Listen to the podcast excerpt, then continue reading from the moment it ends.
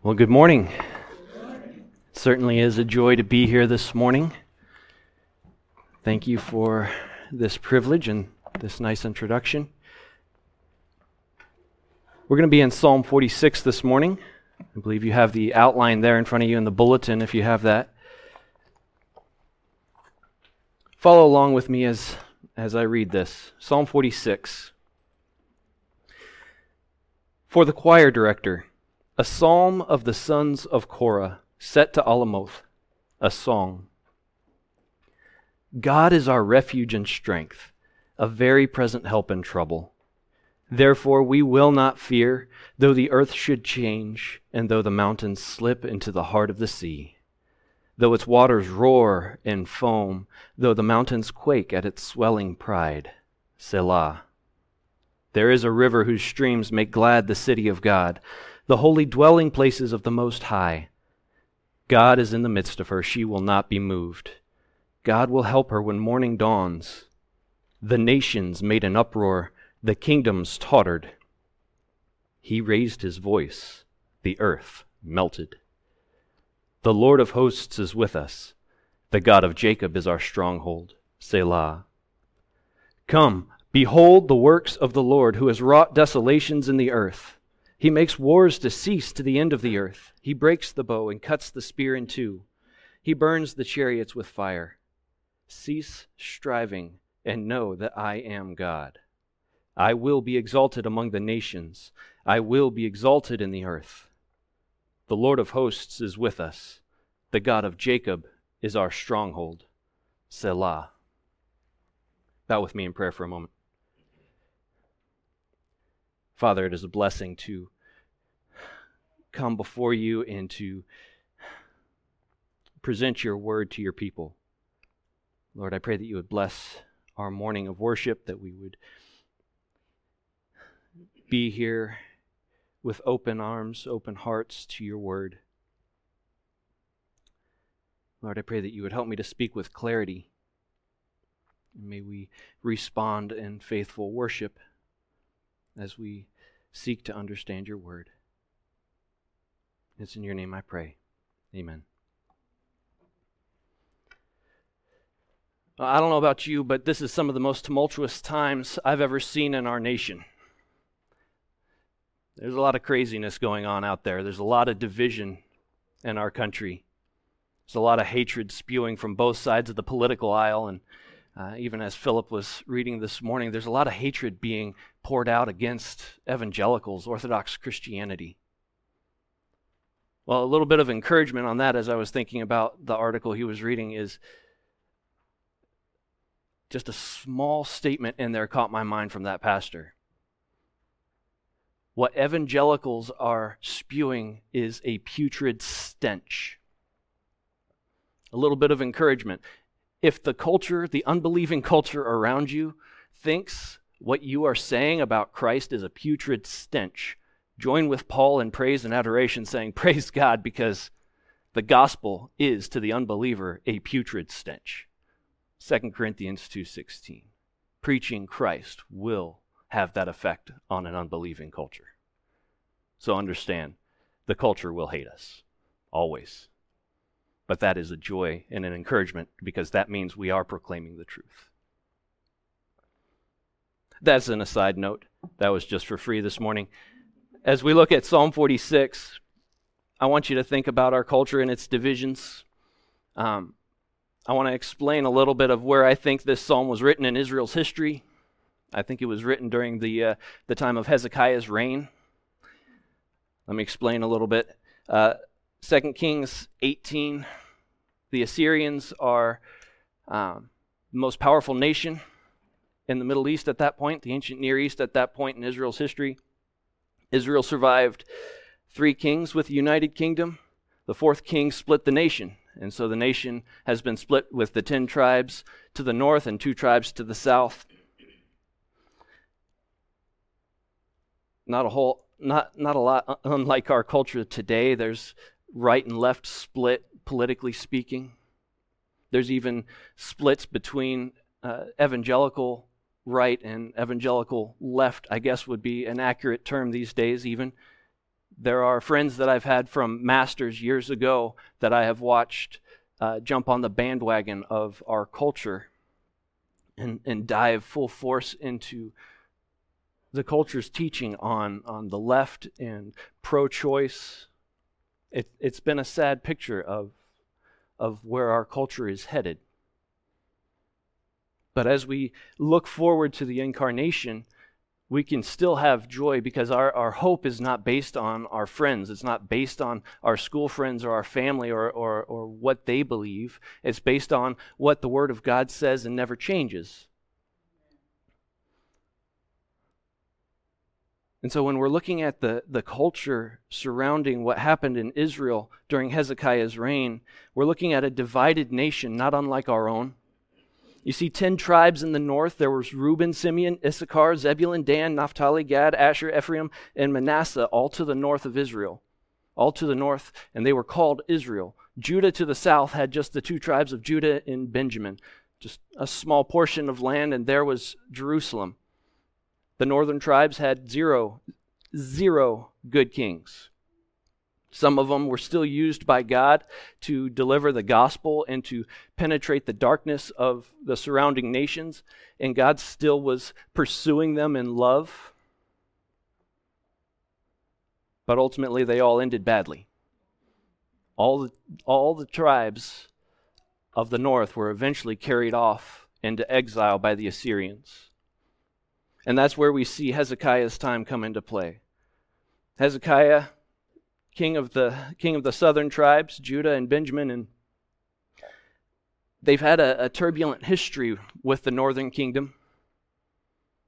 The northern kingdom has finally been uh, taken into exile as a divine judgment from God on them for their disobedience and their rebellion against his law and his word. And in the south, Hezekiah is in a long line of kings, some good and some bad, some beginning good and ending bad, some beginning bad and ending really good. But they're all moving the train of judgment forward in Israel's history toward an abyss where eventually that train will fall off the cliff and the Babylonians will come and remove Judah from the land of promise. But at this time in Israel's history, under the reign of Hezekiah, you can read through 2 Kings 18 and, and see all the faithful things that Hezekiah did. And this, there's a statement of his reign in there that says that there was no king that came before him or after him who was as good as he was. There was not a king who followed after the law of God as Hezekiah did. And so Hezekiah was a faithful king. He was a good king. He had his faults. He was a sinner. He's a human. But in the midst of this, Assyria has come in and invaded the north, taken the northern 10 tribes hostage, exiled them, and we don't know where they are. Even today, we don't know where they've been spread out to. They wiped them off the map in judgment by God. And now, the king of Assyria, King Sennacherib, has marched up to the city gates of Jerusalem and is going to besiege the city of God. And if you read through 2 Kings 18 in verses 9 through 12, Assyria comes on, the, on, on, this feudal scene between the north and the south, takes the northern 10 tribes captive. And that's recorded in 2 Kings 18 9 through 12. And that was around 720 BC. And then in verses 13 and 14, Sennacherib comes up against all the fortified cities of Judah.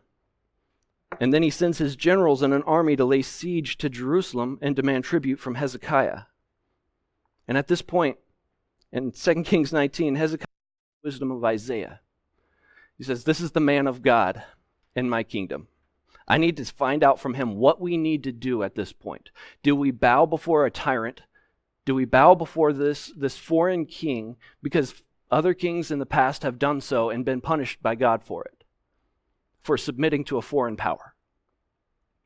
Or do I risk the lives of this nation of God's nation in a war against a far superior foe.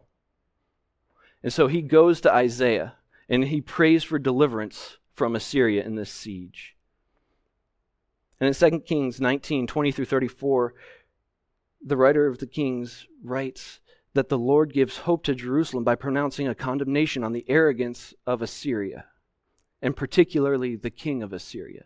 You see, Sennacherib and his generals mocked God to his face at the city gates of Jerusalem. If you read through that account multiple times through the account, and we'll read it in just a moment, the messengers from the king of Assyria mock God. They make him out to be just like any of the other gods of the nations around Israel, around Judah. So these gods haven't been able to stop us from taking over their, their kingdoms, putting our own people in their place. How can Yahweh, the God of the Israelites, stop us? And then 2 Kings 19, 35 through 37. It's just an amazing, amazing passage where overnight, because of the faithfulness of Hezekiah, to follow in obedience in seeking out the counsel of the Lord and the strength and the comfort from the Lord in a situation like this, Yahweh himself steps in and wipes out the Assyrian army. Doesn't just send them home, doesn't just give them a bad message and they just kind of walk away. He literally steps in and fights the battle in the middle of the night for the people of Israel and wipes out 185,000 Assyrians. And the Israelites wake up the next morning and there is just a battlefield that they never laid foot on. We have a good God. Now, you may have seen the message title on, on the bulletin God with Us. It is a Christmas message. I don't know how many people have heard a Christmas message about a God who lays desolations to his enemies. But the baby in the manger is that God. We're going to look at that in Psalm 46 this morning. In the context of Psalm 46, I believe that's when the Assyrians came in. In the context of a superior invading force, the psalmist lifts his voice to encourage and give confidence to the people of God by presenting three beautiful motifs that unveil God's powerful presence amongst and for his people.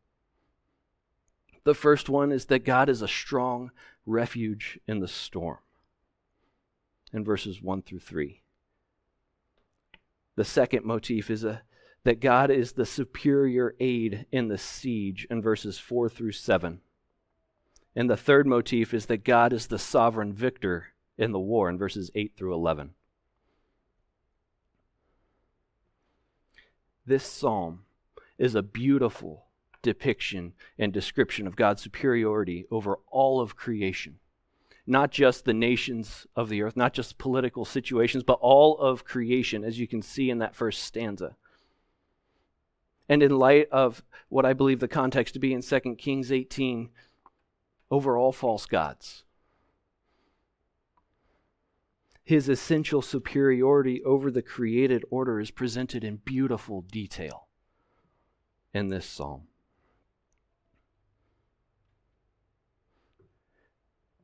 Take a look with me, real quick, at 2 Kings 18. Keep a thumb there in, in Psalm 46. But listen as I read these verses. That when the, when the Assyrians were standing before the walls of besieged Jerusalem, they taunted the Israelites and their king Hezekiah, and thus by extension God. And they, they taunted Israel, saying this, verse 19 then Rabshakeh, that is the general or commander of the Assyrian army, said to them, Say now to Hezekiah, Thus says the great king, the king of Assyria, What is this confidence that you have? You say, but they are only empty words, I have counsel and strength for the war. Now on whom do you rely that you have rebelled against me? Look at verse 22. If you say to me, We trust in the Lord our God, is it not he whose high places and whose altars Hezekiah has taken away, and has said to Judah and to Jerusalem, You shall worship before this altar in Jerusalem? And in verse 24, How then can you repulse one official of the least of my master's servants and rely on Egypt for chariots and for horsemen? Have I now come up without the Lord's approval against this place to destroy it? The Lord said to me, Go up against this land and destroy it. Jump down to verse 28. Then Rabshakeh stood and cried with a loud voice in Judean, saying, Hear the word of the great king, the king of Assyria. Thus says the king Do not let Hezekiah deceive you, for he will not be able to deliver you from my hand. Nor let Hezekiah make you trust in the Lord, saying, The Lord will surely deliver us, and the city will not be given into the hand of the king of Assyria. Do not listen to Hezekiah, for thus says the king of Assyria Make your peace with me, and come out to me, and each Eat each of his vine, and each of his fig tree, and drink each of the waters of his own cistern, until I come and take you away to a land like your own land, a land of grain and new wine, a land of bread and vineyards, a land of olive trees and honey, that you may live and not die. But do not listen to Hezekiah when he misleads you, saying, The Lord will deliver us. Has any one of the gods of the nations delivered his land from the hand of the king of Assyria? Where are the gods of Hamath and Arpad? Where are the gods of Sepharvaim, Hena, and Ivah? Have they delivered Samaria from my hand? Who among all the gods of the lands have delivered their land from my hand, that the Lord should deliver Jerusalem from my hand? Those are some bold words. Those are some very bold words and coming from a superior foe like the Assyrians, the, the dominating power in the world at that time, in that area of the world, that's a, that's a scary confidence. That someone has that kind of confidence is, and you're standing on the walls of Jerusalem as you're, you're facing this 180,000 man army, realizing our city can't stand against a foe like that. How can we fight them in battle? And then they have that message from their king to deliver to Hezekiah and the people of Jerusalem. That, that that's scary. I don't know about you, but being in, in a situation like that, my knees would be knocking. That, that's a fearful thought. A siege at that time was, was scary because oftentimes there would be people from all the, the towns and countries around swarming to a fortress city like Jerusalem. And so the food stores would not be prepared. And if this siege went on indefinitely, there are recordings of times in Israel's history when they were under siege and cannibalism took place because they ran out of food. The Assyrians used scare tactics like this and then even terror tactics in the way that they would torture their victims so that all the world that they conquered and dominated would live in abject fear of them. And this is what the Israelites knew and heard of the Assyrians as they marched up to the gates of Jerusalem. The psalmist in Psalm, 40, in Psalm 46 then takes up the case of God. For two reasons he does this. First is for the reassurance of the saints in the city and the second is as a warning to the enemies at the gate. The first motif which the psalmist uses to unveil God's powerful presence amongst and for his people is the strong refuge in the storm. Look there at verse 1. God is our refuge and strength, a very present help in trouble. That is a beautiful verse, is it not? It's so comforting to our souls just from the standpoint of knowing the Word of God as true. But let's dive just a little bit deeper. What does it mean that God is a refuge and a strength? The psalmist will flesh this out even further in the coming verses, but a refuge is anything that, that someone will run to in times of trouble. A refuge is anything that, that will protect somebody. It, it, it pictures that, that idea of God as a divine protector and the word strength there is really more of a modifier for refuge. And so it's not just God is this, this shelter in place on a mountaintop or, or a shelter like a cave in the mountains, but He is this strong, fortified refuge standing there on a hilltop, ready to defend and fend off and protect His inhabitants. Look at the next line. This is one of my favorite lines in the whole in the whole chapter in the whole psalm, a very present help in trouble. Now, it poses a question how can you be more present than present? I mean, I have a stack of paper here on the pulpit, I have a Bible here. how much more present to me can these objects be to me? There's an emphatic emphasis here on the presence of God. When God said in Genesis 1 that everything he created was very good, that same construction is used here for the presence of God. He is very present. He is exceptionally present. He has been found exceptionally or exceedingly. I don't know how much better to explain it than that because English can't convey a presence more present than present. But it, it, it's beautiful, it's emphatic. You don't even have to turn around before knowing and understanding that God is with you, that Emmanuel exists beside you, that that strong refuge is here. And that as believers, we have that access constantly.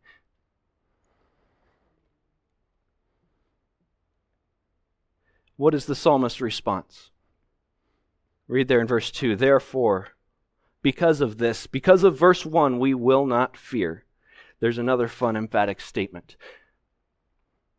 That construction there literally means we will never fear. It's an emphatic use of that, ne- that negative particle, not. When you think of the Ten Commandments, and there's that negative command, do not murder, it's very emphatic, it's very, very definite. Never do this. Do not murder. You shall not murder. It's the same kind of construction here. We will not fear. God is our refuge, God is our strength. Fear is not an option. This is an emphatic declaration of confidence that results in a confident taunting later in verse 3.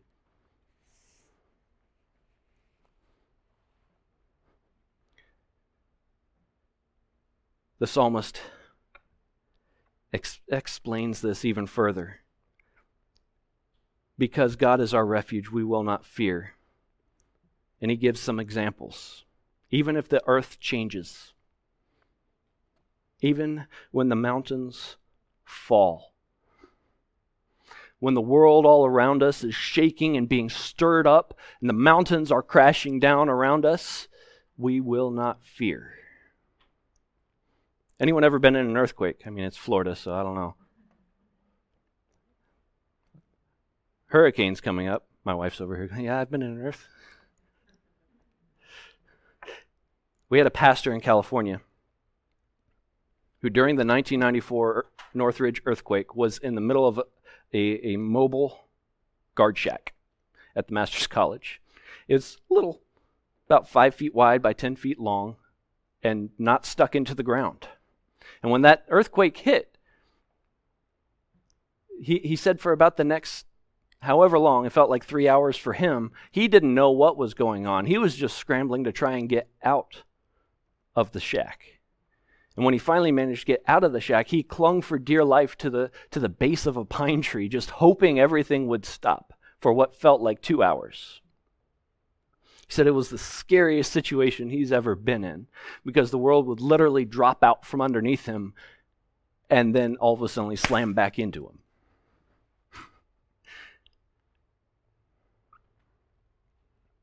That's what this psalmist is picturing. Even when the earth changes or shakes, and even though the mountains slip into the heart of the sea.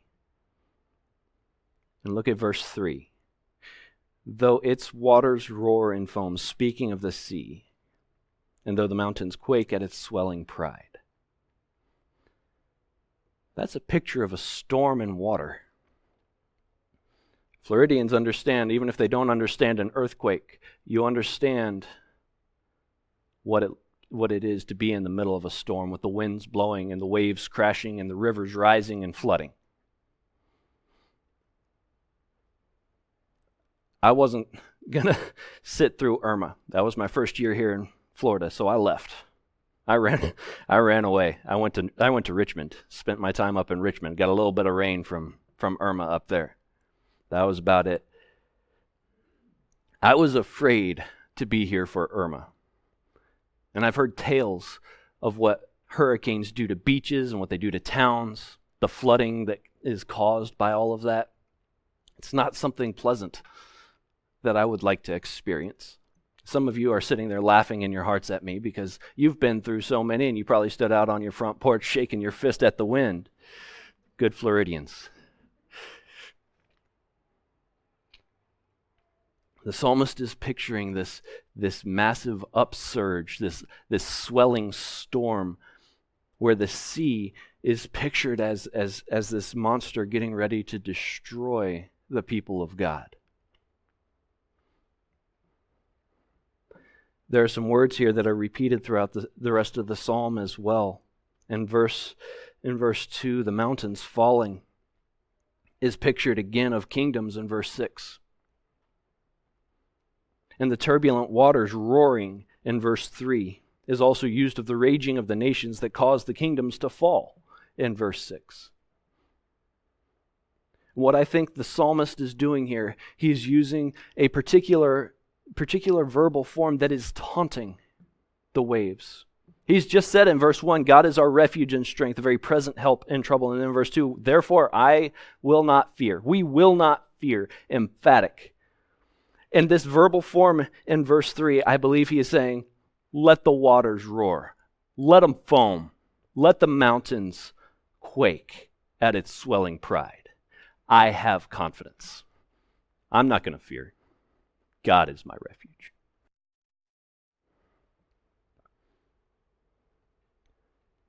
There's a lot that could be said about the shaking of the mountains, but you don't have any mountains in Florida.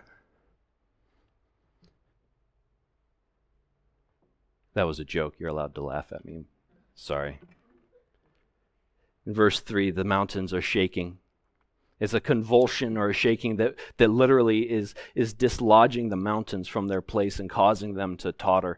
It's like the psalmist is literally taunting the earth and taunting the mountains and taunting the storm to dislodge everything that would be considered in our time and place the foundations of the earth. And I still am not going to be afraid of it. It's a picture of chaos reigning across the created order, the picture of the very foundations of creation falling apart. It's a catastrophic event, it's apocalyptic in nature. But the psalmist has already given his reassurance. We have a refuge in the storm. It's not a physical refuge that can be buffeted by the sea or eventually torn down after after decades or millennia. It's not a refuge that can be crushed by falling mountains. It's not a refuge made by hand. It is a refuge that created the world. It is a refuge who is the one who made all things. This refuge is the one who created it all. And as our spiritual strong refuge, God is entirely unaffected by the physical catastrophes that take place in the earth. He is sovereign and in control over them. Therefore, we will not fear. He is more present than present. Therefore, we will not fear. God is stronger than the mountains. He is stronger than the seas. And in the middle of the storm, we have this comfort, this refuge. In speaking in light of the incarnation, remember how in Matthew 8, Jesus, wearied by ministry, is sleeping in the bottom of a boat and a storm comes on the disciples in the Sea of Galilee and they wake him up in fear. And he says, Why are you afraid? Why are you afraid, you of little faith? And he stands up, his body's exhausted, and still, with a word, calms the storm. God is entirely sovereign over any natural disaster that can happen. He is the only refuge in a storm. And look at that verse there at the end of the verse, Selah. That little word. There's a lot of meaning packed into that little word, but we don't know what it is. Most people take it as eh, it's just a word, skip over it. Some people in scripture readings don't even read it. I think it's important. It's putting an emphatic point at the end of what the psalmist is trying to say in those first couple verses. God is our refuge. Pause and reflect on that. There's a storm, but God is our refuge. We will not fear. Pause and reflect on that. A lot of people think of it as just a, a musical interlude or, or even a pause. It's a perfect time in a psalm to pause and say, What have I just heard? Reflect on this, meditate on what I've just heard. Be still, my soul, and realize the God I serve. Pause, reflect, meditate. Do you fear the coming storm? Why? Do you have a habit of fleeing to God for a refuge or something else? Do you live with the confidence that God is a spiritual refuge stronger than any physical disaster, catastrophe, or spiritual danger? In light of these first three verses, why? God is a very present help, a strong refuge. He will not allow his people to suffer and fall. The second motif which the psalmist uses to unveil God's powerful presence amongst and for his people is the superior aid in the siege. God has promised our protection and provision. Look at this next stanza in verse 4. There is a river whose streams make glad the city of God, the holy dwelling places of the Most High. God's presence brings peace, and that is here pictured as a river flowing into a besieged city, surrounded by a nation that wants its destruction. In Jerusalem, there is one natural spring. And when Hezekiah heard that the Assyrians were coming to wipe out Jerusalem, to lay siege to the city, he blocked that spring up because water is an important resource, more important than anything else. You can go for weeks without food, but you can only go for a few days without the water. And so, in a siege, water is the thing that brings the most comfort and rest and refreshment. And so, have you ever heard of Hezekiah's tunnel? Hezekiah dug a tunnel 1,500 feet long through a mountain from the head of that spring, through a mountain to what we know now as the Pool of Siloam. And remembering into the Gospels is where Jesus sent the blind man to wash the mud from his eyes so he could receive his sight again. It's an important, it's an important place for Jerusalem. It's used throughout the Psalms, and it's used in Isaiah 8 as an allusion, as, as a source of joy and peace for the people of Jerusalem. But they rejected it in Isaiah 8. Here in Psalm 46, it's a stream that makes glad the city of God. It brings joy. It brings refreshment and peace. It pictures the peace and the aid of God flowing into his city to strengthen and refresh the inhabitants. It pictures the presence and refreshment coming from God. And looking even further ahead into the into the book of Revelation in chapter 22 verses 1 and 2 we see that there is a river of life flowing from the throne of of God and that's what this pictures. It's, it's a river of life flowing from the presence of God Himself that brings refreshment. It also pictures God's care as a shepherd for His people, like the quiet waters in Psalm 23.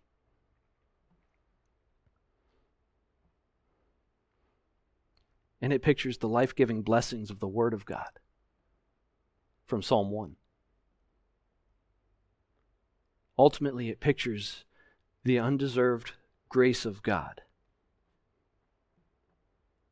John Calvin remarked on the purpose of, of this metaphor being so that the faithful might learn that without any aid from the world, the grace of God alone was sufficient for them. Therefore, though the help of God may but trickle to us, as it were, in slender streams, we should enjoy a deeper tranquility than if all the world, all the power of the world were heaped up all at once for our help. So that when the king of Assyria mocked God and taunted Hezekiah, saying, Why will you believe and trust in Yahweh? Hezekiah can respond with, Because he is here. He's not an idol that needs a base and nails and screws into the ground to stand firm. He, he doesn't have those characteristics. He's not an idol like those in, in, the nations around. He's not a, a lowercase g God like those of the nations around. He speaks. He is present, more present than present. He is our refuge. More than that, He is an intimate refuge and the sufficiency of His grace is such that outside of it there is no lasting or comparable peace or tranquility for the troubled soul. And the weary spiritual traveler finds rest, tranquility, nourishment, and refreshment in the grace and promises of God.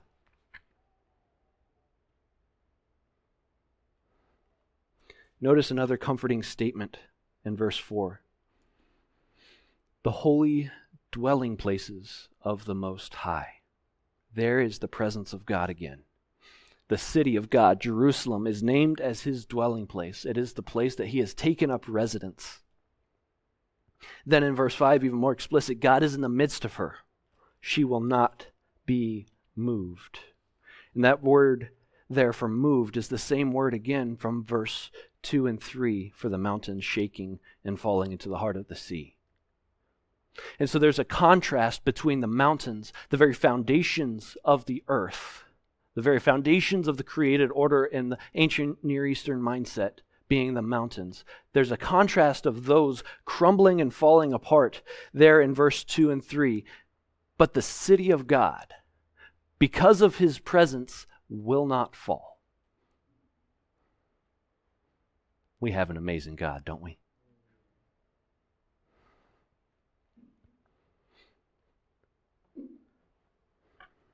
because God is in the midst of his people, because he is always present with them, they will not fall. God is the great support for his people, so they will not fall. He will uphold them.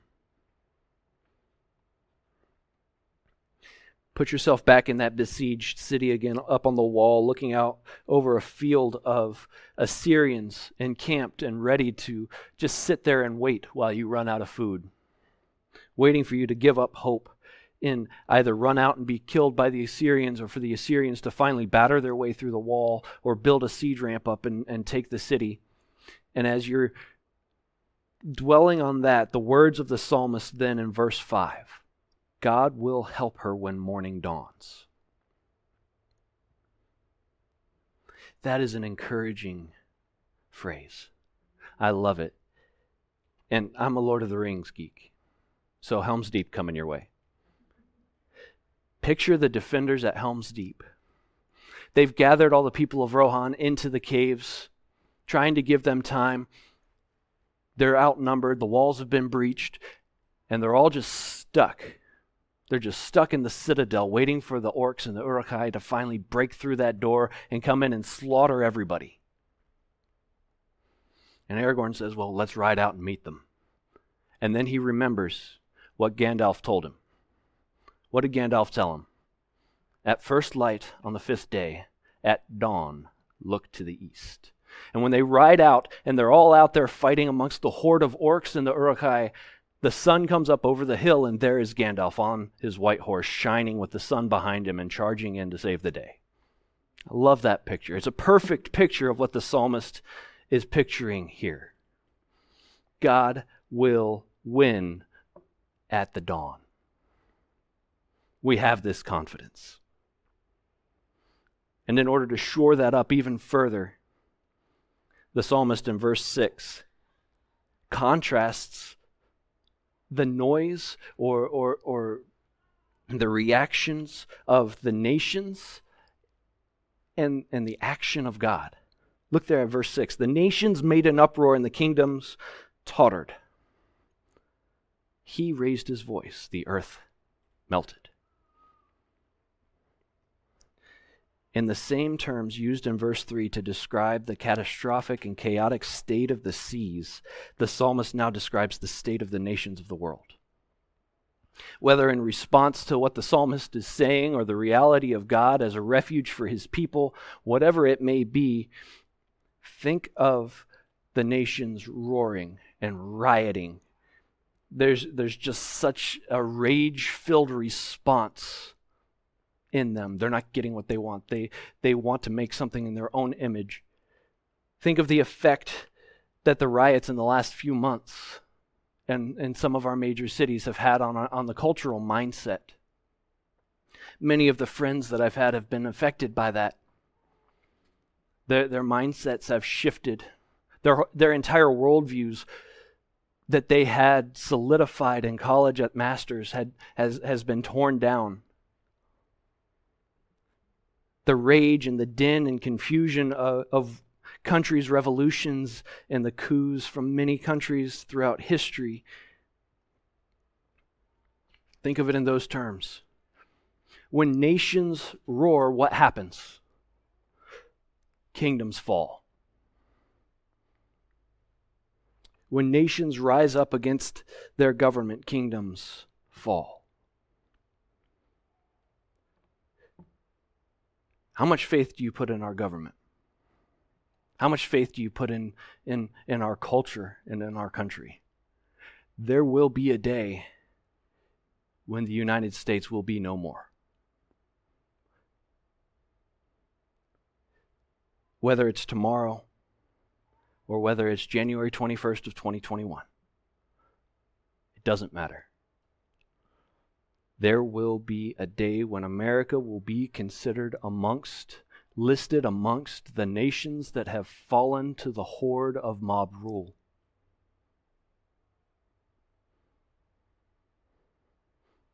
But we have joy. Why? Because our, our refuge is the one who raises his voice and the earth melts as a response. He is our refuge. He is the one who fights on our behalf and the one who protects us.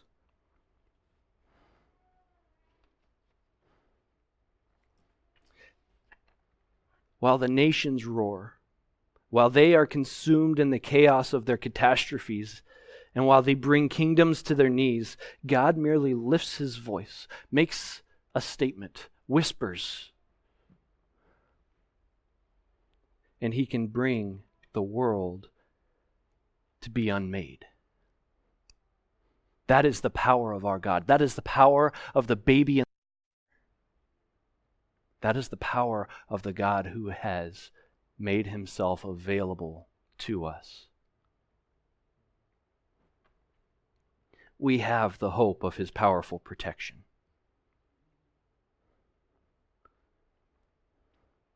So, verse 7 He is our hope.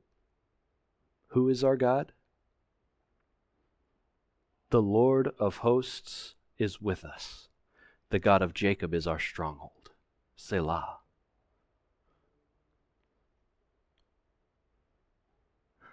Literally, Yahweh of armies is with us. This is a statement to the foes of Israel. This is a statement to the enemies of God.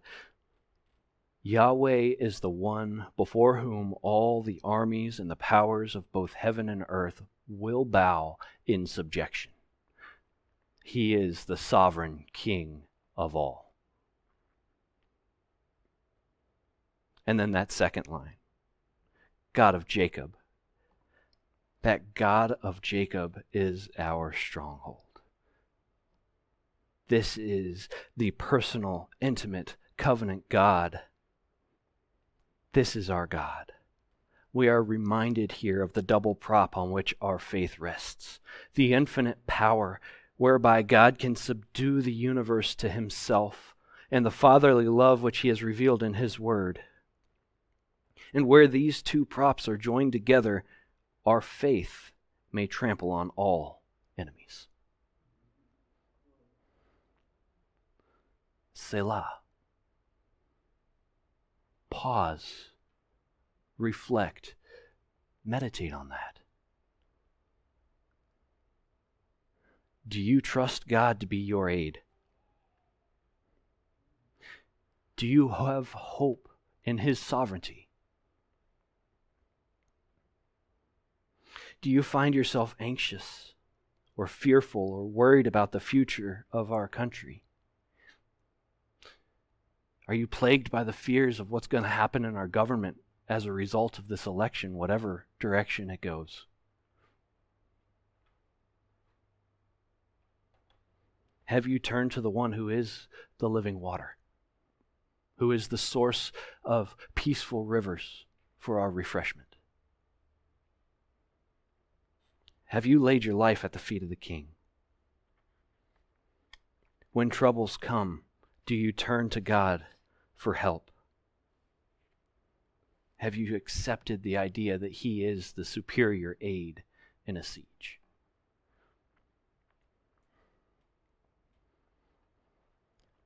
And very quickly, the third motif, which the psalmist uses to unveil God's powerful presence amongst and for his people, is the sovereign victor in the war. Our protection is secure, it's assured. And so in verse 8, the psalmist says, Come, behold the works of the Lord, who has wrought desolations in the earth. God will have the victory. And the psalmist here uses this double command come and behold. He's making an emphatic statement of, you need to see this. You must see this. Come see what God has done. And no, I'm not talking about creation. I'm not talking about the salvific works that He's wrought for His people. Amazing works. What the psalmist is saying is Nations, you can roar, you can rage, you can do as you wish, and the kingdoms will fall. But the one who lifts his voice and melts the earth with it, look at what he can do. Look at what he has done. These are desolations. These are astonishing acts. These are the works of Yahweh. The psalmist here is speaking of the works that on the tame end cause astonishment. But on the extreme end of the spectrum, bring a sense of abject horror at what has been done. Think of the plagues in Egypt. God wrought judgment on those who enslaved, subdued, and tortured his people. And the psalmist is saying, You better watch out. This is our God. The one who killed the firstborn from an entire generation, of an entire nation, is the one fighting on our behalf. He is sovereign. He is in control. He is all powerful. You cannot escape his judgment and his justice. Look at verse 9. He makes wars to cease to the end of the earth. He breaks the bow and cuts the spear in two he burns the chariots with fire. He brings peace. But how does he bring peace? How will he ultimately bring peace? It's not through treaties. He breaks the implements of war. He crushes the foe.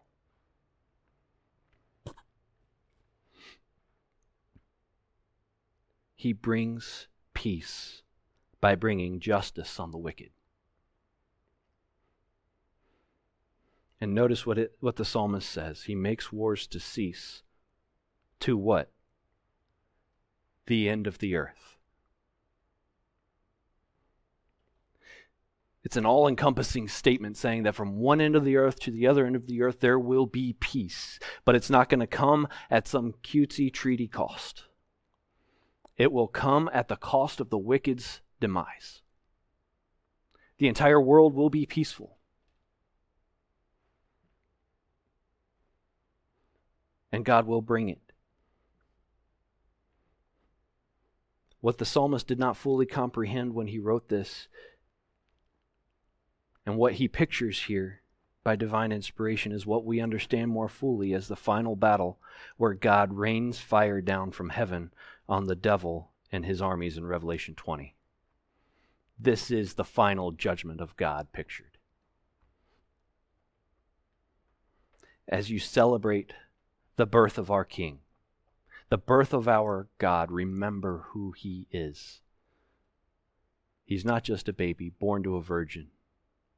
He is the creator of the universe, the sovereign sustainer of his people, and the one who will bring justice on earth.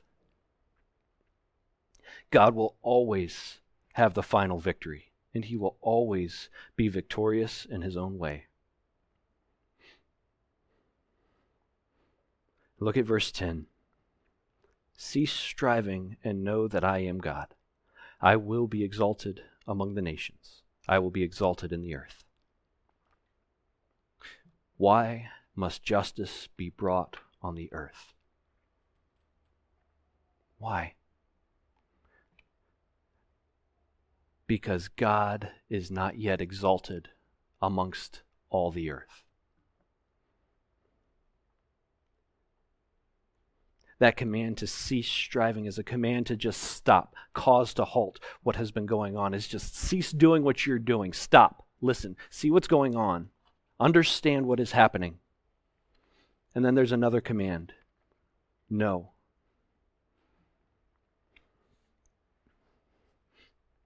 These have dual purposes.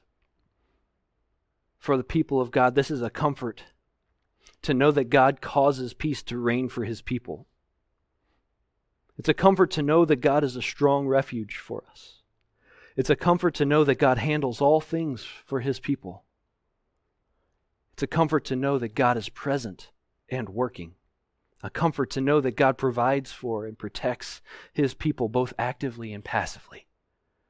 It's a comfort to know that God does not cease from working, but we must cease from our own striving, from striving for our own ends, for striving for our own protection.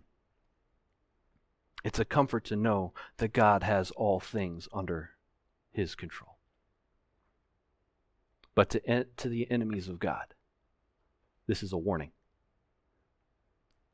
Stop. Know what you're about to do. Know who you are mocking. Know who it is you are rejecting. Know who it is you're fighting against. To the enemies of God, it is a warning because he will bring peace. And they're not going to like it. It's not going to be peace that they want. It's a warning to the enemies of God because He, Yahweh, is the one protecting His people. And He is the one who brought their kingdom to existence. And He is the one who speaks, and the entire world will melt.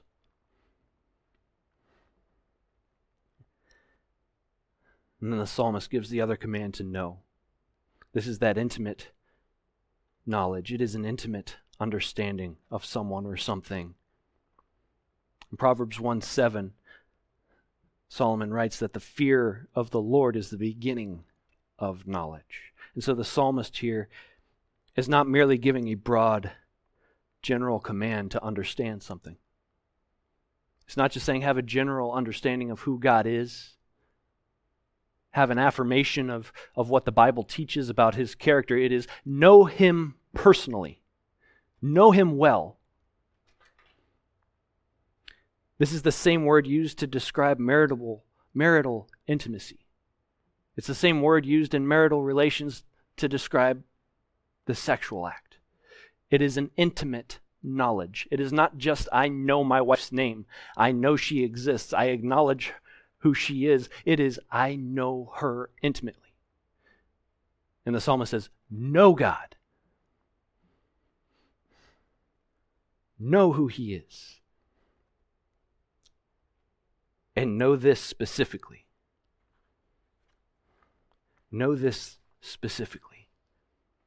I will be exalted among the nations. I will be exalted in the earth. That is a divine promise that God will receive all the glory. And to the nations surrounding Israel, to the Assyrians, it is a warning. But to those who take refuge in God, it is a comfort to know that in Him, behind His strong arms, there is protection and peace. There is nothing and no one that can stand in the way of God receiving the glory that is due Him. Seek refuge in Him, or be counted amongst those who fell trying to overthrow Him and rebellion.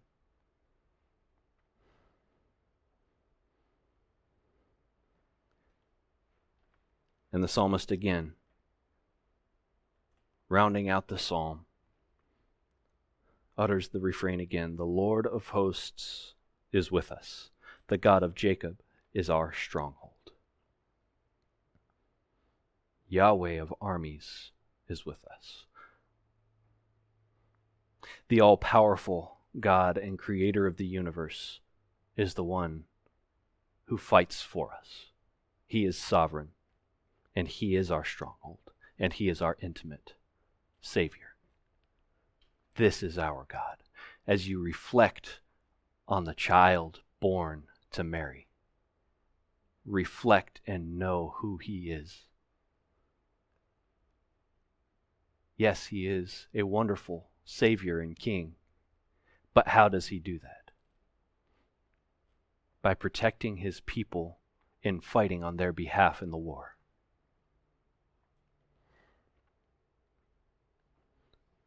Our God, Yahweh of armies, brings peace. Selah. Pause. Reflect. Meditate. As one commentator writes, What are all the fret and stir of armies and captains of armies and kings and kingdoms in his sight, who is the ruler and judge of all? Isaiah writes that the armies and the nations and the kingdoms of the earth are like dust on a scales or a drop in a bucket. Do you know God? Do you strive to save yourself? Or do you flee to Him for refuge? Have you given Him control of your life? Have you given the only sufficient and efficacious judge and ruler the rule of your life? Have you submitted to Him? Have you ceased your striving after the things of this life, fighting for your own wants and desires? Have you submitted yourself to God's will? Have you sought refuge in the powerful presence and protection of God? If not, why not? If not, will you? There is nothing, there is no better protection from the storm. There is no stronger refuge in the storm. There is no more superior aid in a siege than God. and there is no more sovereign a victor in the war than God.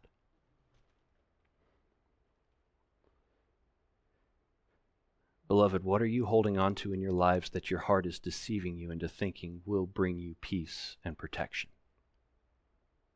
And will you give it up for the superior satisfaction and peace that only God can bring? During this Christmas season, take time to meditate on the beauty and the power of an intimate, all knowing, and loving God who will receive the glory in the end, and the one who fights on our behalf, the one who protects, and the one who is our refuge in all of life's distresses. Let's pray.